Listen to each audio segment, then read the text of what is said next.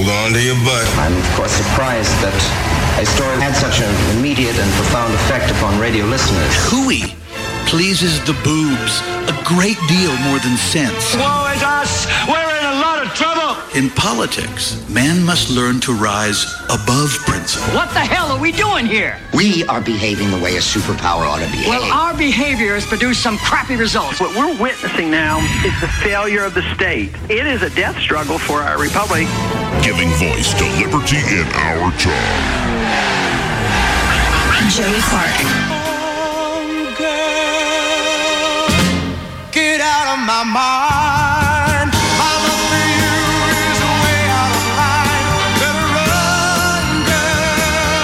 You're much too young, girl.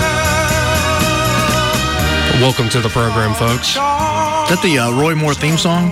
Indeed, it is. You're much too young, girl. You know Is my show. Yes, it is. Is that where you're going with it? Yeah, That's exactly where I'm going. Welcome to the Joey Clark Radio Hour. I'm Joey. He's Baron, hanging out on the show this evening. Baron Coleman. I'm excited for the invite. I always look forward to the invite. Well, and I thought Alabama's once again in the national news. Yeah. Getting the attention of the president and his son, Don Jr.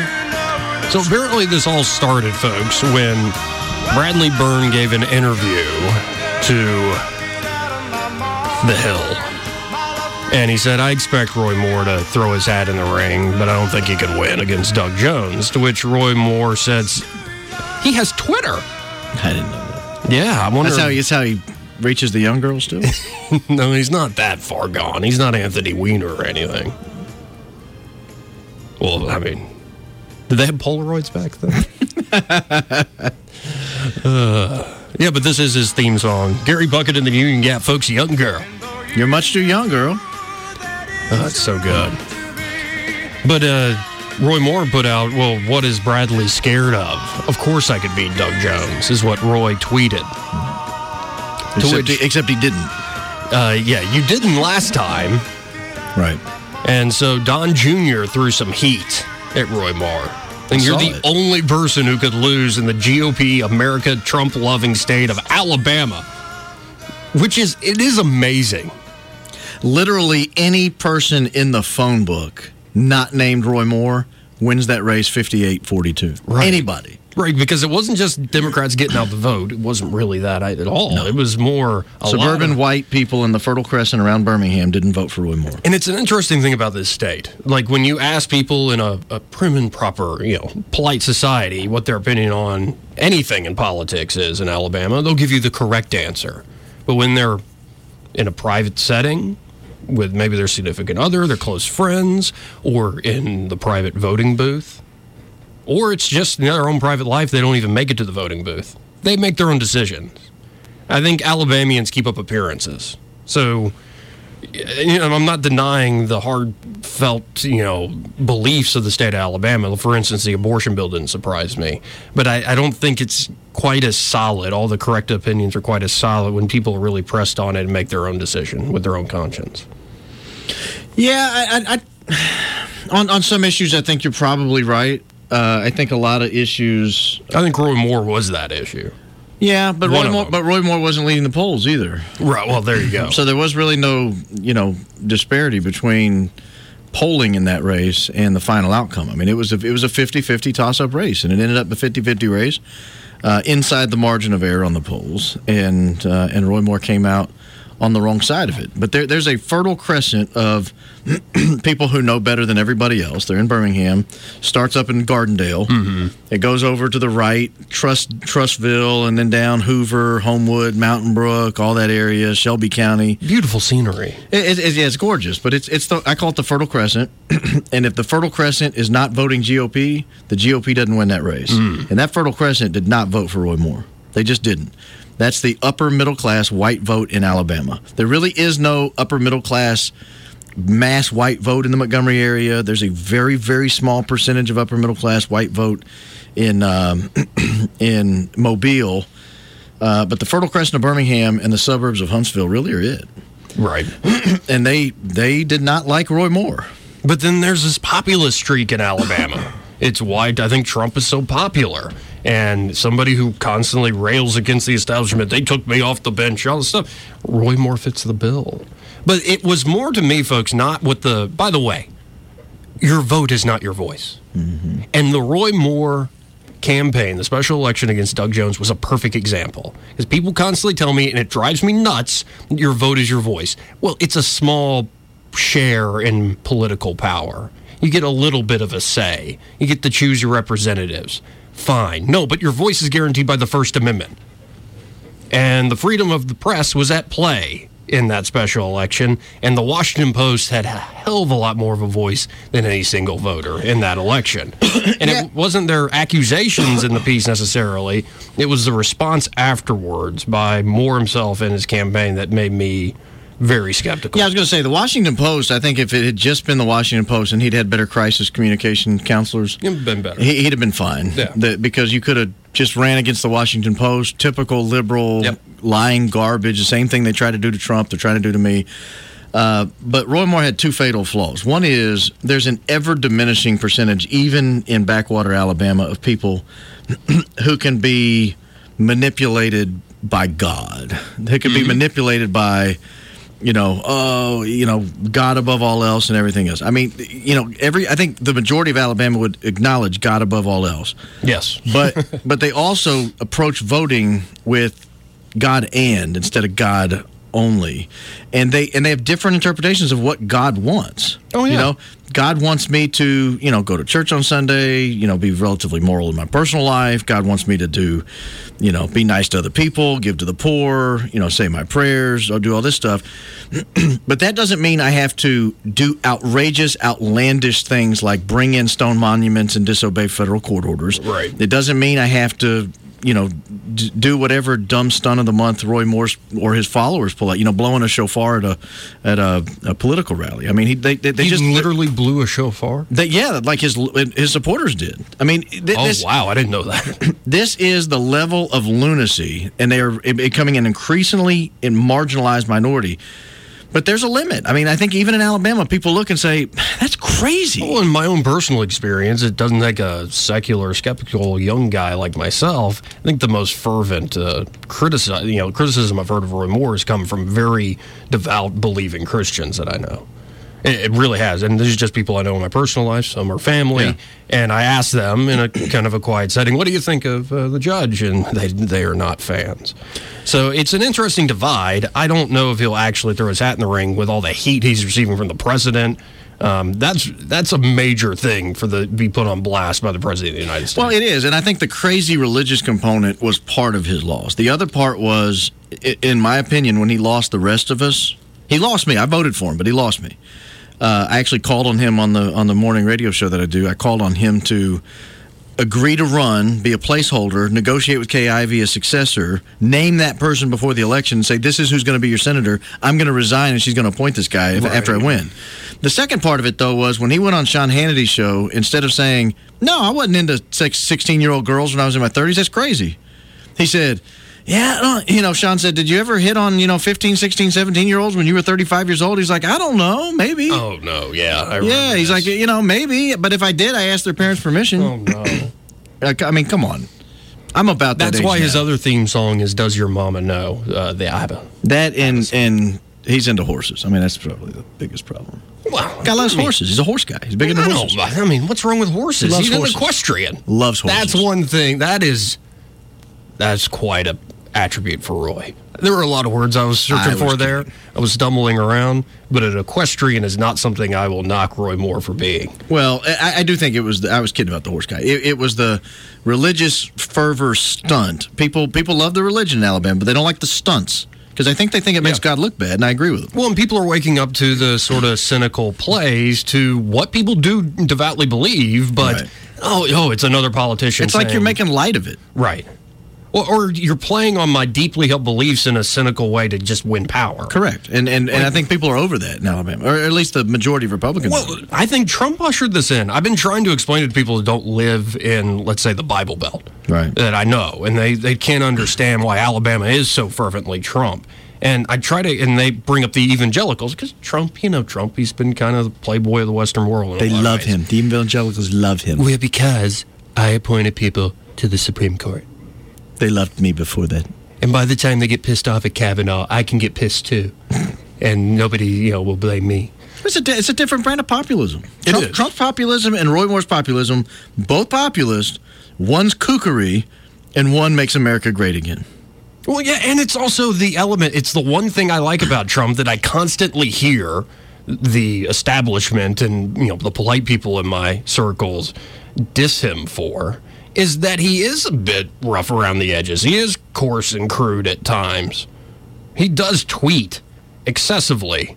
I like that stuff. I like the bull in the china shop, China pun intended, aspect of the president of the United States. I'll, you know, I'll have an academic discussion about trade or whatever, and you know, hopefully the trade war he's engaged in works out. I just think right now it's it's just not working right now. But I'm not saying the game's over. Well, Um, someone texted me and said Moore's like Uncle Murray, the uncle who might say the right thing, but is the absolute worst messenger. but I think it's the stunts. Mm-hmm. I think it's the stunts. I mean, his closing argument was, "I'm going to dress up like Woody from Toy Story and pull out a gun on stage." what? What? He would have been better with Buzz Lightyear's outfit. Well, yeah, I, I would have voted for him then. To Maybe. infinity and beyond. Especially beyond. the tights. Especially Woo! if it hadn't been like a true laser, it was just that flashing red light on his arm, on his gauntlet. Uh, but here, I want to address something real quick. Uh, a story I covered, I, I guess it was last night. Um, this idea that it, did you see the the story about the photo of Pete Buttigieg, who I actually think could do well in the debates and keep rising. But Pete Buttigieg, it's a, just a simple, pretty benign photo of Buttigieg standing from a podium at a campaign stop, and his husband, Chasten, what a first name, has, not in a weird way, just has his. back, back, back up, back up. His husband's name has the word chaste in it. Yeah, his husband's name is Chasten. Like chaste, but with an N at the end. No, like, with a T. Yeah, Chase Chased? Chasten. Okay. All right, go ahead. Which I've heard of Chase. Irony aboundeth. Indeed, but Chasten just has, in a nice, friendly way, has his hand on Pete's Mayor Pete's shoulder. Uh-huh. It's a pretty standard shot you would see on stage at a campaign stop. Where did you see this? Um, it was a Just National everywhere? Review story. Ca- Okay. Katherine Timpf, my uh, All right. Fox News crush. Yeah. Uh, she wrote it up for National Review. And a Yale professor, an assistant Yale professor, claimed the photo was uh, really an embodiment of a, you know, a, a dispassionate, almost immaterial heterosexuality without gayness. Yeah, I saw that. And I this is the point where I, you know, I try to understand people, I try to be charitable and try to make the world make some sense even if I disagree with aspects of the world. But when you are looking at a photo of a gay married couple and calling it like a, some sort of Heteronormative? sinister, insidious, like, you know, uh, form of like heteronormativity. Yeah, it's just like, really, lady? So being gay means just being also like, you know, letting your freak flag fly. Yeah, and, and that, I think that gets to the heart of it. I, I did read that a female professor took issue with it. Lafleur is her last name. Well, Surprise. here, here's what I think. For them, gay is not companionship. It's not, um, you know, It's not and- doing literal gay There was a lot. There were a lot of people listening to my radio show and friends of mine personally who were disappointed in my take on the gay marriage dis- dis- dispute because my take was I'm all in favor of gay marriage under the United States' current legal Yeah. definition of marriage, which is companionship. You can jump in and out of a marriage whenever you want. You can have abortions. You can use birth control. It's not about children. It's not about procreation. It's not about any of that. It's about companionship. And if Steve and Tim want companionship and contractual rights to each other's property, Yeah. knock yourself out. Get married. I don't care. Right, I don't. Uh, but but for them, it's not a, for this Yale professor and for a lot on the left, particularly the wacky side of the left, which Mm-hmm. she probably occupies. It's not about companionship. It's not about any of that kind of stuff. It's about leather pants and pink hair and rainbow eyeshadow and you know the trainees have pushed normal gay people out of the. Oh, yeah. They, they- they've taken their intersectionality from them. Well, but I think you also see this on the issue of race. Being black doesn't, it's not really a skin color thing. That's a big part of it. But uh, it's also a whole culture. You know what killed race? You know what killed the whole race argument to me? The discrimination against Asians. Yeah, The at discrimination Harvard in particular did. At, at every major university. Well, and it was like this weird form of discrimination where they're too successful and Right. hardworking. Yeah. We can't accept all these Japanese and Chinese and Koreans. Well, because it it it dis, it disrupts the entire notion that you have to be white to get ahead in America, and that white people have this intrinsic advantage. Right. Well, here are clearly non-white people. Most of whom didn't even speak the language when they're they or their parents got here, and here they are succeeding at a level far above the entrenched white heteronormative See, but it- society. But it doesn't, I don't think, mess with the far, far left because they're like, well, it's a cultural thing. And their culture reflects the sort of white patriarchal culture. It, it, and this is where it's so slippery and ridiculous that you don't even have basic definitions of, of the identities we're arguing over. so I'm, I'm just kind Well, of for done example- with the identity stuff. I want to talk about ideas. Well, and, and and to your point, when I said Asian, you concocted somebody that looked Southeast Asian, Chinese, Japanese, Korean, Oh, yeah. something to that extent. Could be something else. Right. Uh, Indians, Yeah. Jews, Yeah. uh, Russians, all Asians. Are Persians uh, technically? yeah, Asian? Persians technically Yeah. So Yeah. people in Iran, as Clay I don't know. Uh, you know. I'll say this: Arabs, Persians, I've always considered white. Okay. I've always considered white. The, the Palestinians to me are white people. The the Jews are white people. The Persians to me are white people. I just I don't picture them as their own distinct ethnicity. Well, here's my thing. And that's why it kills me when that, that, that Palestinian woman from up in Michigan calls herself a woman of color and they're going after me because they're a woman of color. I mentioned that on the radio and one of our black callers called in and he said, I wouldn't be caught in Mississippi alone with her after dark. I mean, she's white. She's white. Right.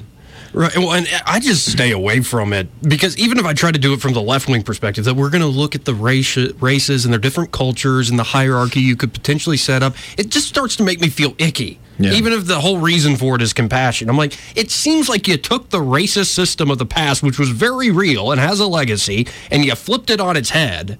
Right. And you said, now it's good. No, just get rid of the whole freaking system. You want to talk about genetics? Fine.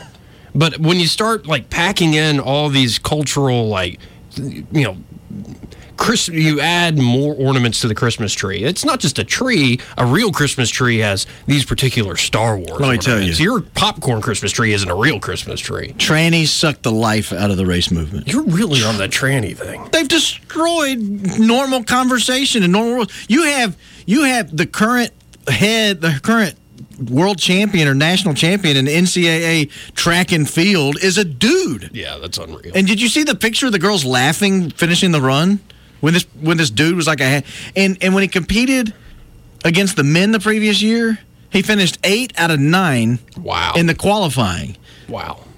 and he was like within he wasn't even within a half a second of the Wait, closest so person. there's a, an advantage to being a biological male in terms of speed and strength? yes, Oh, wow.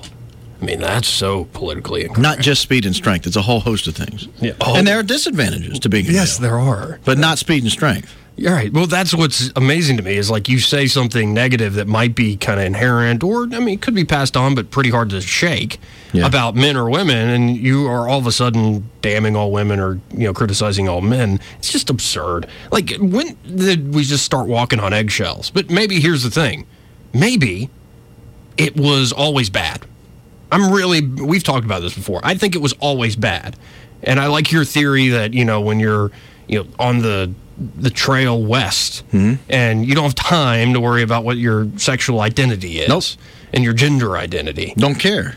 But would we want to go back then? No. I'm not much of a I'm not Jeremiah Johnson. I'm not some mountain man over here. I think this is still the best time to be alive. But it's still very very frustrating because the politics of the situation right now, everything's a freaking Rorschach test. Like I really sat down and looked at that Mueller statement yesterday. Yeah. In a way, what Mueller did is number one say, I don't want to. I don't. I don't want to talk anymore. Hmm. Like I've already spoken essentially with my report. But he, I think he smashed or he upset. He criticized talking points from the Trump administration and from the left. Like he, Trump saying, "I'm exonerated," in the way William Barr exonerated Trump because Barr made it clear we've made a decision at the department he didn't obstruct justice, but Mueller didn't. Mueller just said we didn't find sufficient evidence. Now, I don't think it's the role of prosecutors to exonerate people. It's look at the evidence. Is there enough evidence to charge somebody? But he he's essentially taken on this idea of no, what I said in my report isn't that he's fully exonerated, but then he also looked at the left and said William Barr and I had a slight disagreement over how to release the report. I think he acted in good faith. By the way, I don't want to testify. This will be my final words, not because anybody's told me, nobody from the administration, nobody pulling any strings. I just don't want to be a part of this. I would love to see like Robert Mueller, like some secret tape, like James O'Keefe somehow gets in there and has a conversation with Mueller where he's just criticizing the whole circus around him.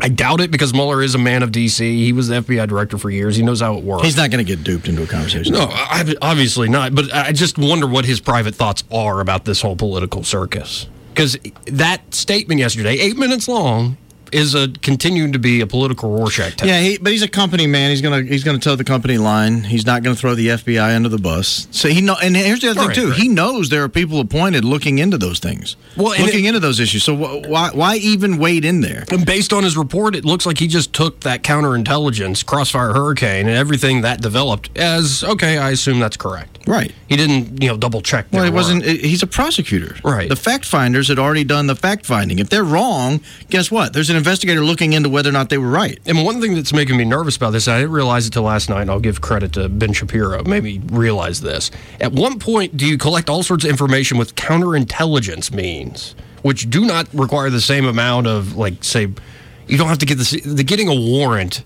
from the FISA court is not exactly the same thing getting a, a standard warrant from a judge. So, how much are you going to use counterintelligence under the auspices that we're taking on the Russians to collect information on American citizens, including the president elect and president of the United States? And then you just hand it over to a prosecutor for a criminal investigation. Like, where's the line there between normal criminal act, you know, prosecution and counterintelligence research? Well, and I think the breakdown, and I don't know if Shapiro pointed this out because I didn't hear the, the discussion you're referencing, but I think the, the, the distinction, the breakdown is the FISA warrant, the Title I FISA warrant, is supposed to be a higher standard supposed to be than a standard criminal warrant. So if I go down, if I'm prosecutor here in Montgomery County, Daryl Bailey, and I go down to Judge Hardwick, the presiding judge in, in Montgomery County, and I say, you know, Judge, I need to get a warrant on Joey Clark. Right. Here are the three things that I believe justify us getting a warrant. He just kind of looks at it and says, eh, all right, signs off on it. Right. A FISA warrant, because that gives that only gives the district attorney or, or whoever very limited investigatory authority. If Title I FISA warrant gives them access to the entire NSA database on you, everyone you've talked to, and everyone those people have talked to, two layers, two gaps Yeah, between you. two hops. And and you know that That's that- a lot of people. that's a lot of people, and it's not just the one particular piece of information. It's not we need to go search Joey's glove compartment. It's we need to search every email, every text message, every picture, every phone call, every trip he's taken, geolocations on phones, turn on his camera on his phone and look around the house to see what's going on, turn on the microphones and listen. The FISA Title I warrant is a very, very distinct solo breed. Go back to Rosemary Collyer which was released in April of uh, 2017. Go back to her examination of it. They did not follow the rule most Right. of the time. 85% of the queries, she she determined in her limited investigation, 85% of the queries were improper. What a surprise that a secret government court with massive powers would abuse that power. Not only that, they weren't going to the court at all. They were letting political contractors look at the FISA, uh, look at the NSA databases. They were doing contractor Wow. queries. That's that's the scandal. That's what's going to come out. That's what's going to explode. Well, the and thing. then also, I don't believe you need a warrant to say have a CIA or FBI informant go talk to somebody like you know George Papadopoulos. You just have them go talk to him, and maybe they were then feeding him information they wanted him later to confess. It's possible, I suppose. No, I'm just sitting back waiting because I think a lot of this is just nonsense. It really, this is not what we should be talking about in 2019 with 2020 coming up. But it is. Well, I do think we should be talking about it because I think if they get to the bottom of the entire FISA warrant, the origins of the investigation, the fact that Trump was under investigation, under surveillance from the nascent stages of his campaign long before there was any. Well, we should talk about it in the sense that it's the story that's been played out across the Trump presidency in the last two years. Fair enough. I mean, I wish it had never even started two years ago, and that we could be arguing over things like immigration, trade, healthcare. Yeah, but I think that in the long run, this is more important because this is how presidents are selected, not elected. I like where you're going with that. Okay. And this exposes that reality that your votes largely have been meaningless up until 2016, probably for 30 years. Well, we got to hit a break here, folks, and uh, If you don't know who this is in studio with me, where the hell have you been? Been under a rock? It's Baron Coleman. I'm Joey Clark. This song goes out to a very special Politico here in the state of Alabama.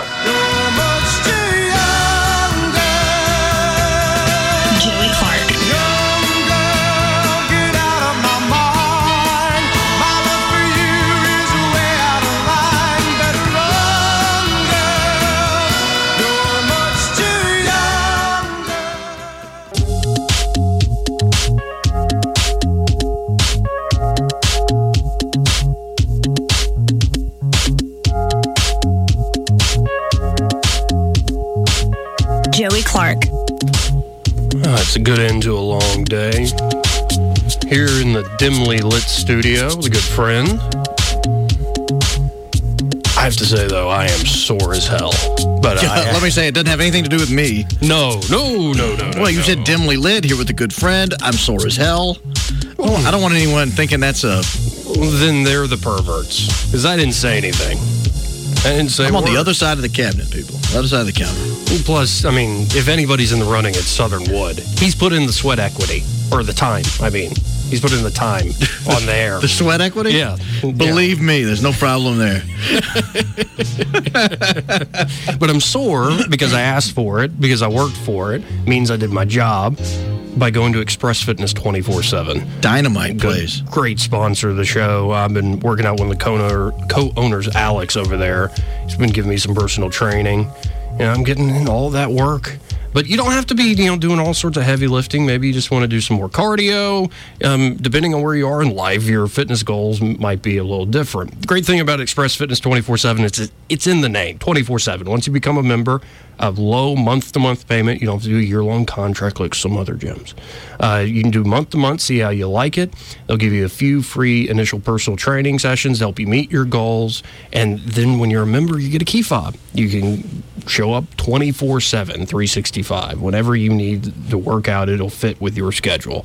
And the equipment's top notch. I've never wanted for equipment, weight machines, cable machines, cardio machines, free weights, all sorts of stuff. I love it. Locations all over the river region. I go to the Zelda Road location, locations in Millbrook, Prattville, Wetumpka, Clanton, even Pine Level, all over the place. I love what they're doing. I love We're huge in Pine Level. Huge. We're huge. Huge. So check them out. Express Fitness 24 7. You can find them online at expressfitness24.com. It's the number 24, expressfitness24.com. I suggest that because you can find what location is best for you. And they have some inspirational quotes. I like that crap. Just a single quote, get the brain going a little bit. You know, I, I'm kind of a Reddit addict. I don't know if you knew that. a Reddit app. Reddit, yeah. I, I read Reddit every day, probably 20 times a day. But I'm, I subscribe to Get Motivated. Okay. Yeah. I, there are times I want to get up and run through a wall. Yeah. And you just think, eh, are there days you're having like a slow day? Oh, yeah. you hear that and you're like, you know what? I'm going to go run.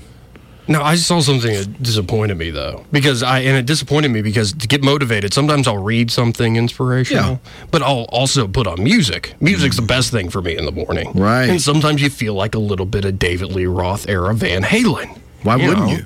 Even if it's the basic stuff like Hot for Teacher, that drum solo at the beginning, and that guitar riff, then it goes into that cool. Like, Remind you of anyone in particular? oh. Yeah, actually, it does remind me of a few teachers from my past. That was like my seventh grade theme song. Anyway, I uh, got some heat the other day. I, I, I said on air why I thought teachers were hotter now than they were when we were younger, and it didn't go over well. really? Yeah. But do you think it's just in our minds? No, no, I think it's it's an objective reality. Teachers are objectively more attractive now than they were Is it- 20, 30, 40 years ago. Well, I want to hear this theory, especially because you got some heat. All right, uh, trust me, I've already been chastised by station management for saying this. Um, in 1970, hot girls that were 22 years old Mm-hmm. were married and on their way to having kids. They weren't in the classroom teaching. Now, with everybody delaying, because back then you had kids 22, 24, 26 years old. Now, women have kids 34, 36, 38 years old. Tis true. And so they go to college because everybody's forced into college. They graduate with a mountain of student loan debt or an expectation from their parents that I paid for you to go to college for four years. You better work for five or 10 years. And they go to, and they teach. Right. And these are hot women who otherwise would have been selected during high school or early college or early workforce as the type of women who were attractive mates, would be a good wife, and they would have been scooped up and taken home and married, and they wouldn't be in the classroom having sex with 16 year olds. That's my theory. I think that's sound. Society's changed, to put it in just a phrase. Right. And hot women are now in the workforce in way higher numbers than they were in the 1960s and 70s. I can't believe somebody got all butt hurt and their feelings hurt over that. Well, uh, there were some teachers that were, I was a teacher in the 80s. Are you saying I'm ugly? And I'm like, I, I haven't looked at you. Maybe. You Yeah. might well be ugly. Are you sure you want to ask that W- question? Will you send me a selfie? You know, with your with your Mm-hmm. frustration. All I know is you're complaining to me on Facebook, and your profile is all your grandkids. Today, that means you're probably not hot. We're not allowed to say some people are ugly, unless they're like Some a- people are ugly. Whatever. some- unless they're like That means they're not happy. like ugly stick beaten ugly. Like you know, you can't point out somebody's ugly. Like I'm, I'm, I'm like average. I think. I'm average. I mean, Yeah. I, I don't, and there's nothing wrong with being average. right. We're not like You know? Hey, look, trust me. Gods up here. Trust me, if you're a solid six, Yeah. bend over and thank your lucky stars on a daily basis. Because a solid six, you have no trouble getting employment. You can find a spouse or a mate. You can hang out with Mm-hmm. people and have a good time. Nobody's like, oh, that person's ugly. Why I mean, would you? Why would you bend over and thank God though? Because you could have been born a two. Yeah, but I don't understand. Can't you pray just by you know? Yeah, but when you bend over, it's got you know in in, the- in, in scripture. You went to Catholic school. Yeah, I did, yeah. When you come face to face with God, you fall over dead on your face. Oh yeah, yeah, sure. Right. Yeah. So, fall over. Thank your lucky stars.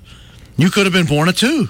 Well, and also Some people are. If you're born a ten, there can also be everything has a downside. I, I read a fascinating study where men, in particular, Yeah. not really attractive women, really attractive men, like tens and nines, are sometimes they don't get job opportunities because they intimidate their potential bosses. Yeah.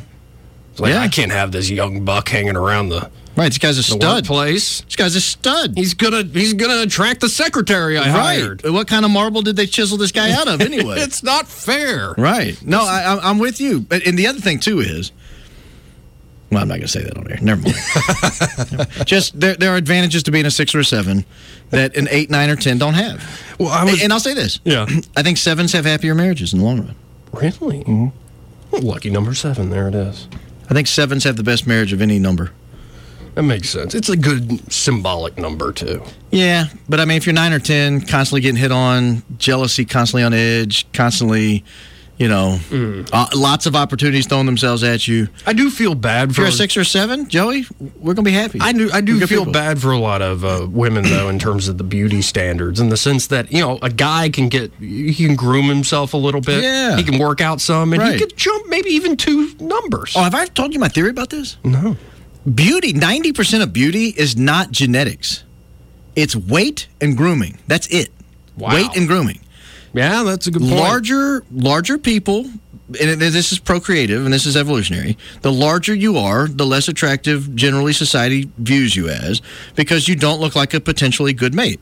Large men sometimes have trouble producing enough uh, uh, sperm count and large women sometimes don't ovulate consistently enough and uh, and and can't get pregnant. It's like Right. it's like a large cow. Try to go impregnate the fat cow on the farm. She won't get pregnant you know you Really? just got to slaughter her. yeah she won't get Well, I, it's a different species. No way that's happening. and now it's not perfect. Obviously, it it it Joey, uh, but but but but it's like so, a Faulkner short so story. in if you if you discipline yourself and don't eat so much food, which is all weight is, it's not exercise, it's not eating. You know, if you don't eat so much food and you lose weight, and you wash and comb your hair and apply just a standard modest amount of effort into your appearance, that's Mm-hmm. ninety percent of being attractive.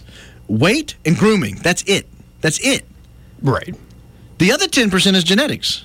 Well, and then also personality plays a big part in things. Yeah, but weight and grooming can take you from a three to a nine or an eight. I I agree with that because I, sometimes I look at some of these like trust fund babies, people born like okay, let's use the Trump family, Yeah. like Tiffany Trump, attractive woman, young woman, but if she didn't have all the money behind her and all the opportunities that money provides for things like you know the aesthetic experience or whatever, then you know would you even give a second look?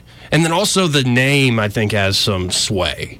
I think social proof plays into these things. Where are you on the totem pole of society? Yeah. Oh, your father's president of the United States. Oh yeah, somebody you're way becomes hotter. more attractive. Well, money money can make up a little bit of that, but money Yeah. goes towards weight and grooming. Because you know what? Yep. It's hard to eat well and stay difficult. It's difficult to eat well. Well. It is, but it is. Just but, but don't if you- say it's hard. But if you have an unlimited budget, you can hire chefs, you can hire trainers, you can hire all, you know, you can buy the best clothes, the best makeup, the best shampoo, you can go to the salon once a week, you get your hair. There's there's something to it. There's but but I think a lot of people that look in the mirror and are unhappy with their appearance could change that in 6 months or a year and and be the type of man or woman that a lot of people looked at and went, "Wow. Oh wow! Look at Wow, look at this person." they do? Yeah, it's it's weight and grooming. That's it. That's it. That's ninety percent of looks. And so the same person, the same genetics can be a three, can be a seven, can really you cap it about eight with weight and grooming. See, but this The nine or ten is This, DNA. this isn't genetic, Baron. This is all like social construction. It's all social convention. The fact you're just being a, a a-hole bigot towards those who look a little different It has nothing to do with you're committing the genetic fallacy. So if we just you know make if we nerf society enough, then you know people that are unattractive by today's standards might be attractive by uh, you know the tomorrow's standards. You just have to have the vision to see it.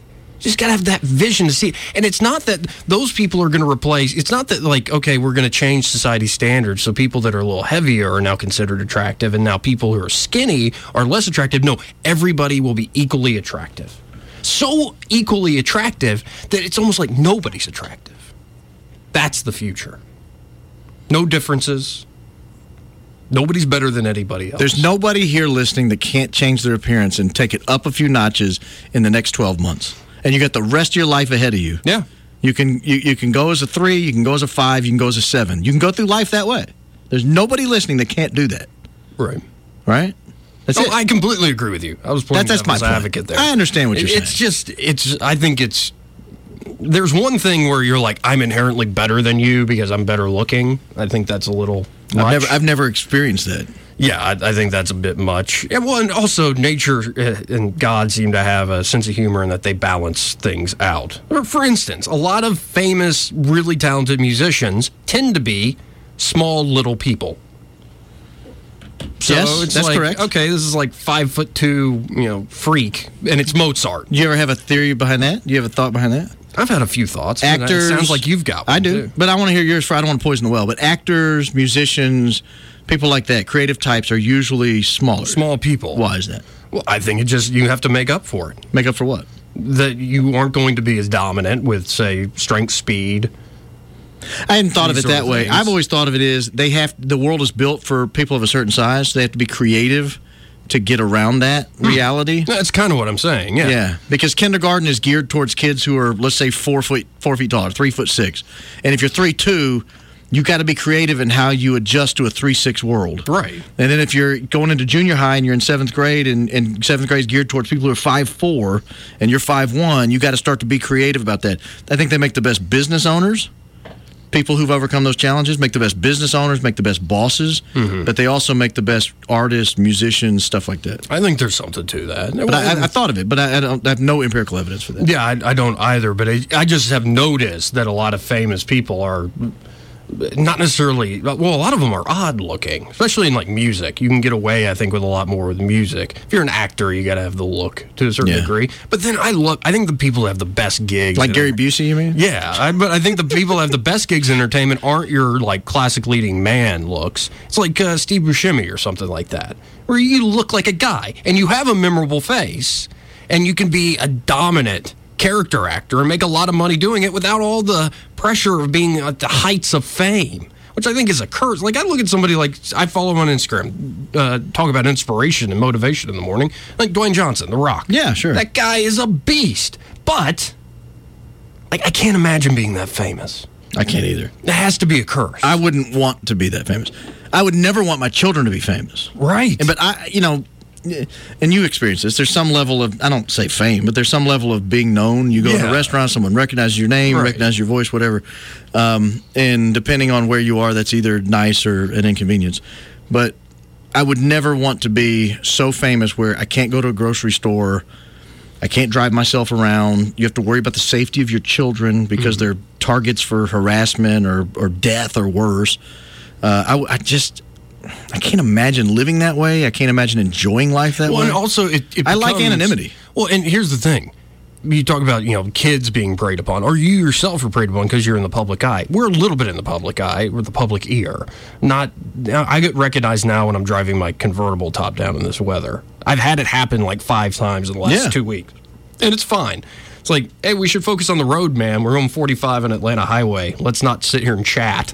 I know I don't have a roof on my car, but uh, hey, what's up, dude? Okay, yeah, I'm gonna I'm gonna keep driving. But you know, here's how the world usually works, in my experience. If I say or do really terrible things, like I punch somebody, Sure. keep it simple. I'm probably gonna get punched back. Should There, there's a maybe harder. Yeah, there's res- it's a reciprocal sort of relationship. The things Right. you do, you know, you usually reap what you sow, unless you become really, really, really famous. Because then sometimes you get these folks that prey on you or your children or whatever, and it doesn't make any sense. Right. It's it's you stop, and this is one thing I noticed with this whole Alabama abortion law. I know it's a weird thing to bring up. I've had the chance working on these airwaves to actually talk and get to know Clyde Chambliss. yeah. Uh, I've recently. He's a good guy. Yeah, Will Barfoot coming in the I love studio. Will Barfoot, I yeah. love him too. Yeah. And you know, I'd probably like. I'll think about Clyde. Great guy, but I probably don't agree with him on a lot of stuff. Yeah. Me, him being a good conservative, I'm a libertarian. We probably have our disagreements, but I know who he is. I could probably figure out where he lives. I'm sure it'd be fine if we sat down and chatted. He's a real person, is my point. Right. And then I see after the abortion bill in the state passes, which I'm more look at it, I, I'm not a fan of. I don't think it's going to be effective in court and whatever. But you keep seeing this meme making the rounds, shared by, this is the deep irony because I'm making a point about fame, shared by other famous people, usually women in Hollywood. That I like follow on Instagram for research purposes. You got to keep up with what's going on in the weird left coast. And so they are sharing this meme of look at all the diversity in the Alabama Senate who passed this abortion bill. Look at all the women. And it's like these kind of crappy mug shots, or excuse me, headshots of the Mugshots. Headshots of all the senators in Alabama. And there is Clyde Chambliss. There's Will Barfoot. And then the next day, Clyde Chambliss is in the studio. And that, it kind of hit me that, okay, those people, whether it's Jennifer Lawrence or Zoe Kravitz or whomever, Sarah Silverman, sharing this meme, aren't looking at Clyde like Clyde's a person. No. Will Barfoot is now a symbol. Right. And in many ways, Trump is now a symbol. Nancy Pelosi is now a symbol. All these things. And, and I think that is one of the worst aspects of our national celebrity culture and our politics, but in general, you forget they're a real person. They become some weird representation of whatever you love or whatever's pissing you off, and you react to it accordingly. And honestly, the people who do this, especially the politicians, know what they're doing to a certain degree, especially on the national level. But I worry that sometimes when you get so famous, the way people react stops making sense. Like it's it stops being a normal human relationship. And Yeah. the, the folks that are able to maintain those when they're that famous, good on you and good for you. But man, I just can't imagine. I don't want it. I really don't want it. I wouldn't mind being kind of semi-famous. Like if you're a musician, you do the festival tour. You have like Yeah. 30,000 devoted fans. Regional band. yeah. Regional band. Yeah. And like, but not everybody. No, you don't want to be Michael give you an Jackson example. famous. I'll give you an example. Um, uh, just regional differences. A Formula One driver walks into any place in London. Hmm. He's instantly mobbed, recognized, whatever. He goes into Paris for uh, the French Grand Prix, instantly mobbed, recognized, everything. They go to Austin for the United States Grand Prix. A lot of them love it because they can ride the train, they can take taxi cabs, they can walk around the park. Nobody knows who the hell they are. Right. Lewis Hamilton, uh, uh, Fernando Alonso, Sebastian Vettel, people that make 40, 50 million dollars a year driving cars. The Monaco Grand Prix last week was watched by 110 million people around the world. Wow. I didn't realize Yeah. it was that big. Your average Auburn, Alabama game, 8, 10 people, 8, 10 million people. Yeah. Right? So you're talking fame on a massive, massive level. and they, you know, in America, they can just wander around. And, that, and they get that sense of anonymity, but they get all the advantages of having all the money. right, there you go. but they go overseas, they're not. So, you know, fame is fame is also relative.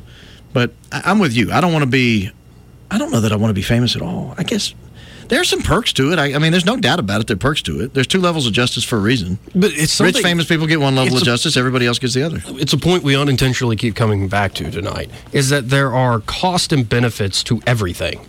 That it, it's not like, oh, this person, yeah, this person has it really good and they have Yeah. certain privileges. That's a hot word these days.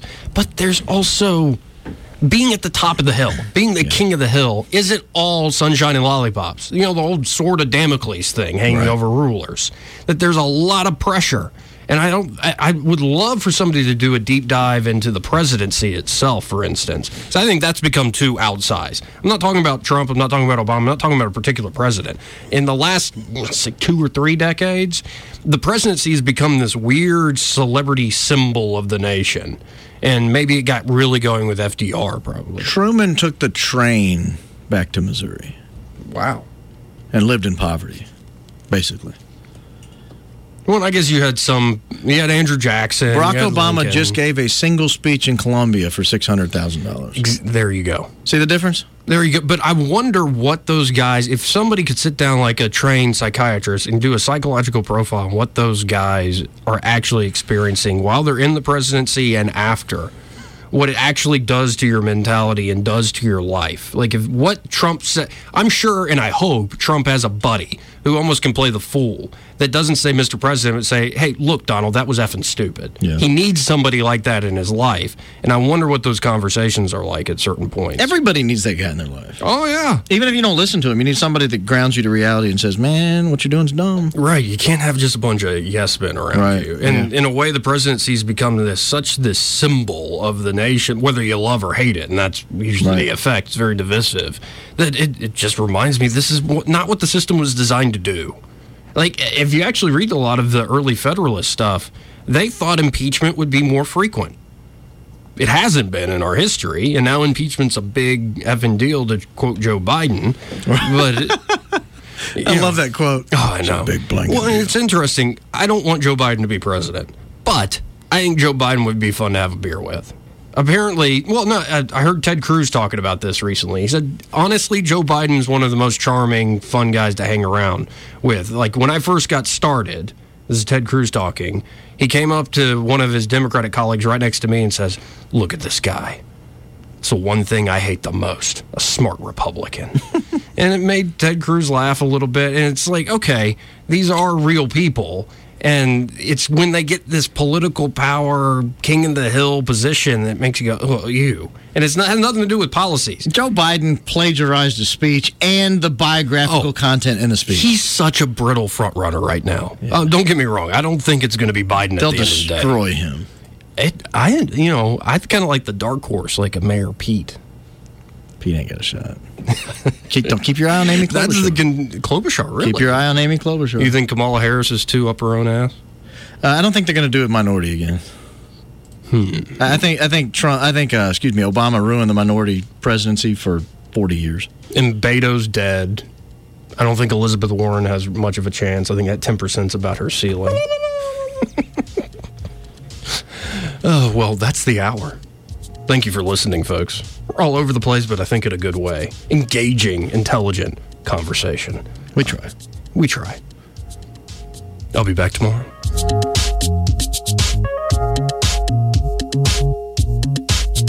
Joey Clark.